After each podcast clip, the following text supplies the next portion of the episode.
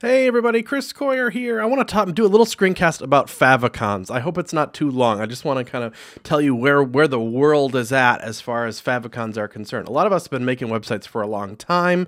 What we ended up doing is just making a file called favicon.ico and just dropping it at the root of our web, our, our, you know, at our web root, and and maybe linking it up with a rel equals shortcut icon, uh, or maybe not. You know, I think I think the the reason we were putting at root for a long time is even if we forgot that link in our in our HTML, that the browsers would just pick up on it and use it anyway, which is pretty cool. Um, this is how we would do it. You know, we'd like go to Photoshop here, or I'm ahead of myself, and we'd go new, and we'd make a 16 by 16 document, you know, like like I've done here, and then we would save it for the web as like a PNG, and then we would Google like favicon creator or whatever, and there was this dynamic drive link and we could find that PNG, select it, and it would turn it into an ICO. And we did that because Photoshop didn't have like export as ICO or whatever. It's just an online converter did a fine job. And we would put it at the root of our folder and then or our web root and, and link it up or not link it up or whatever, and it would generally work okay. Okay. Uh, at, at, some point in my life, I learned that browsers some some browsers supported PNG too. So I like made a PNG one and I put it there too, not really thinking about it or being that smart. And then Retina came along. Everybody's aware of Retina, right? Some browsers, or some, not just, not browsers, of course, but d- literally physical displays have a lot more pixels on them and they're in a lot closer space. They're just a lot higher resolution. The biggest casualty of Retina displays is little tiny raster icons. Uh, not or just graphics of any kind that you know not not vector ones so you made 16 by 16 pixels well it's got a you know that just just because it's 16 by 16 pixels literally in the css that that still displays at the same physical size on the actual screen. So it's got to take it and display that little information over a lot more pixels. And it's just, you know, it's it's like when you take a JPEG and you just drag it bigger in Photoshop. It just looks like junk. It looks terrible. Uh, that's what's going on with favicons too. They're just really small icons. So browsers at some point need to uh, take care of this Retina thing, and they need to support um, favicons that are larger than 16 by 16, that are 32 by 32 instead. Uh, okay, so that's where we're at. We need a 16 by 16 and we need a 32 by 32. I must have like thought of this with the CSS Tricks redesign. I'm like, I'll make a 32 by 32 and I'll make it the PNG, and that's the one that I'll actually link up uh, in my HTML. So most browsers will, will use that. I was thinking and then uh, uh, and then I'll put the ICO there just because I don't really understand this, and maybe some browsers need that still or whatever. There's no harm in just leaving it there. Turns out there is harm in just leaving it there. So he, there's this is a long post by Jonathan Neal. This is great that digs into all this um, type of stuff. So okay, we need we need two versions of the icon now because we need the need the 16 by 16 for old school stuff and and 32 by 32 for kind of the future.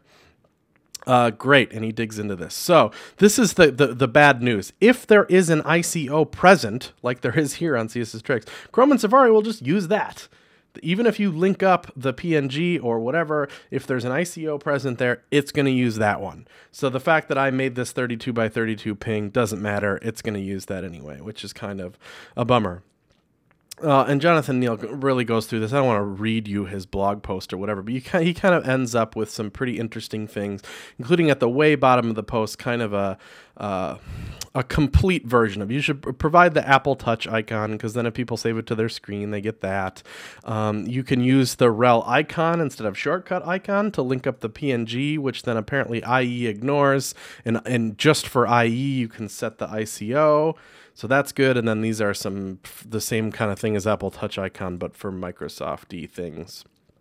So cool. So uh, we could do that, and I'm kind of thinking that's um, there. There's kind of an I don't know if alternative. I don't. I'm not like saying that this is a bad way in any way because it's absolutely not. But I'm just like, we could just use the ICO and we could just provide both the 32 by 32 and the 16 by 16 in the ICO, and that's fine. Like that's where I, that's where I wanted this screencast to go. I just want to show you how to do that.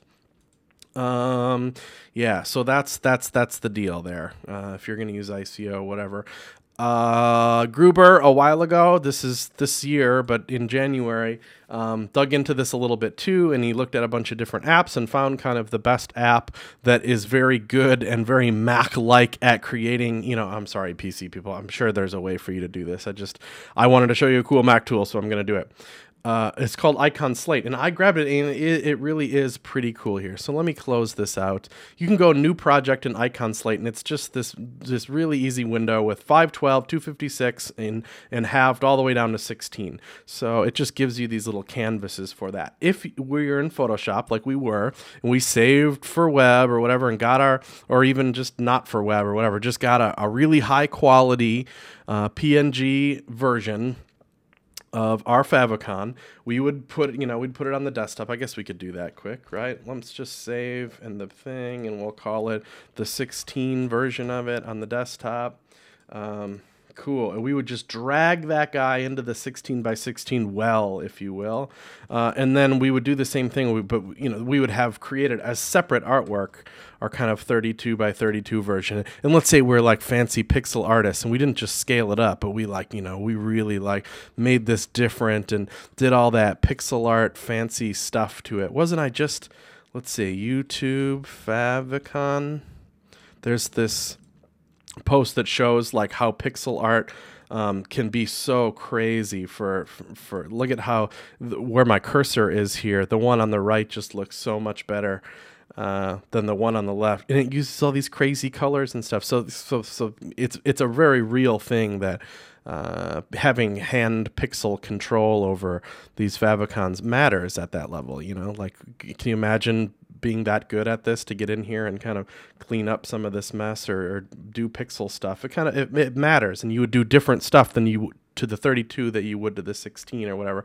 So let's say we did that and we got them all looking just perfectly good. We'd save the 32 by 32 out and we go to icon slate and we drag that one into 32 by 32 and we go file build and we would export this guy as the ICO with both versions of it from icon slate and just and then we would just use that in the root of our document. So I mean we might as well just do it, right? I think I can open this ICO up in icon slate um, so if I save it, it's gonna be like, oh, you should make a real one or whatever. That's fine.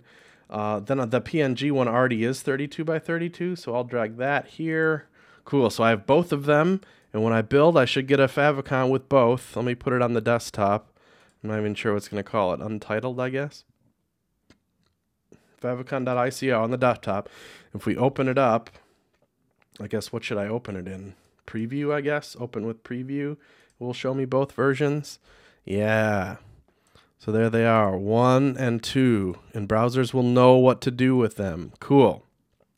So I should um, get rid of these junky ones that are on CSS Tricks now, put the new one that supports both formats in there, and I should probably open my header file. Uh, let me do that quick. Themes and then just my header is where that's probably the shortcut icon is there. I'm going to make sure it links up the ICO instead.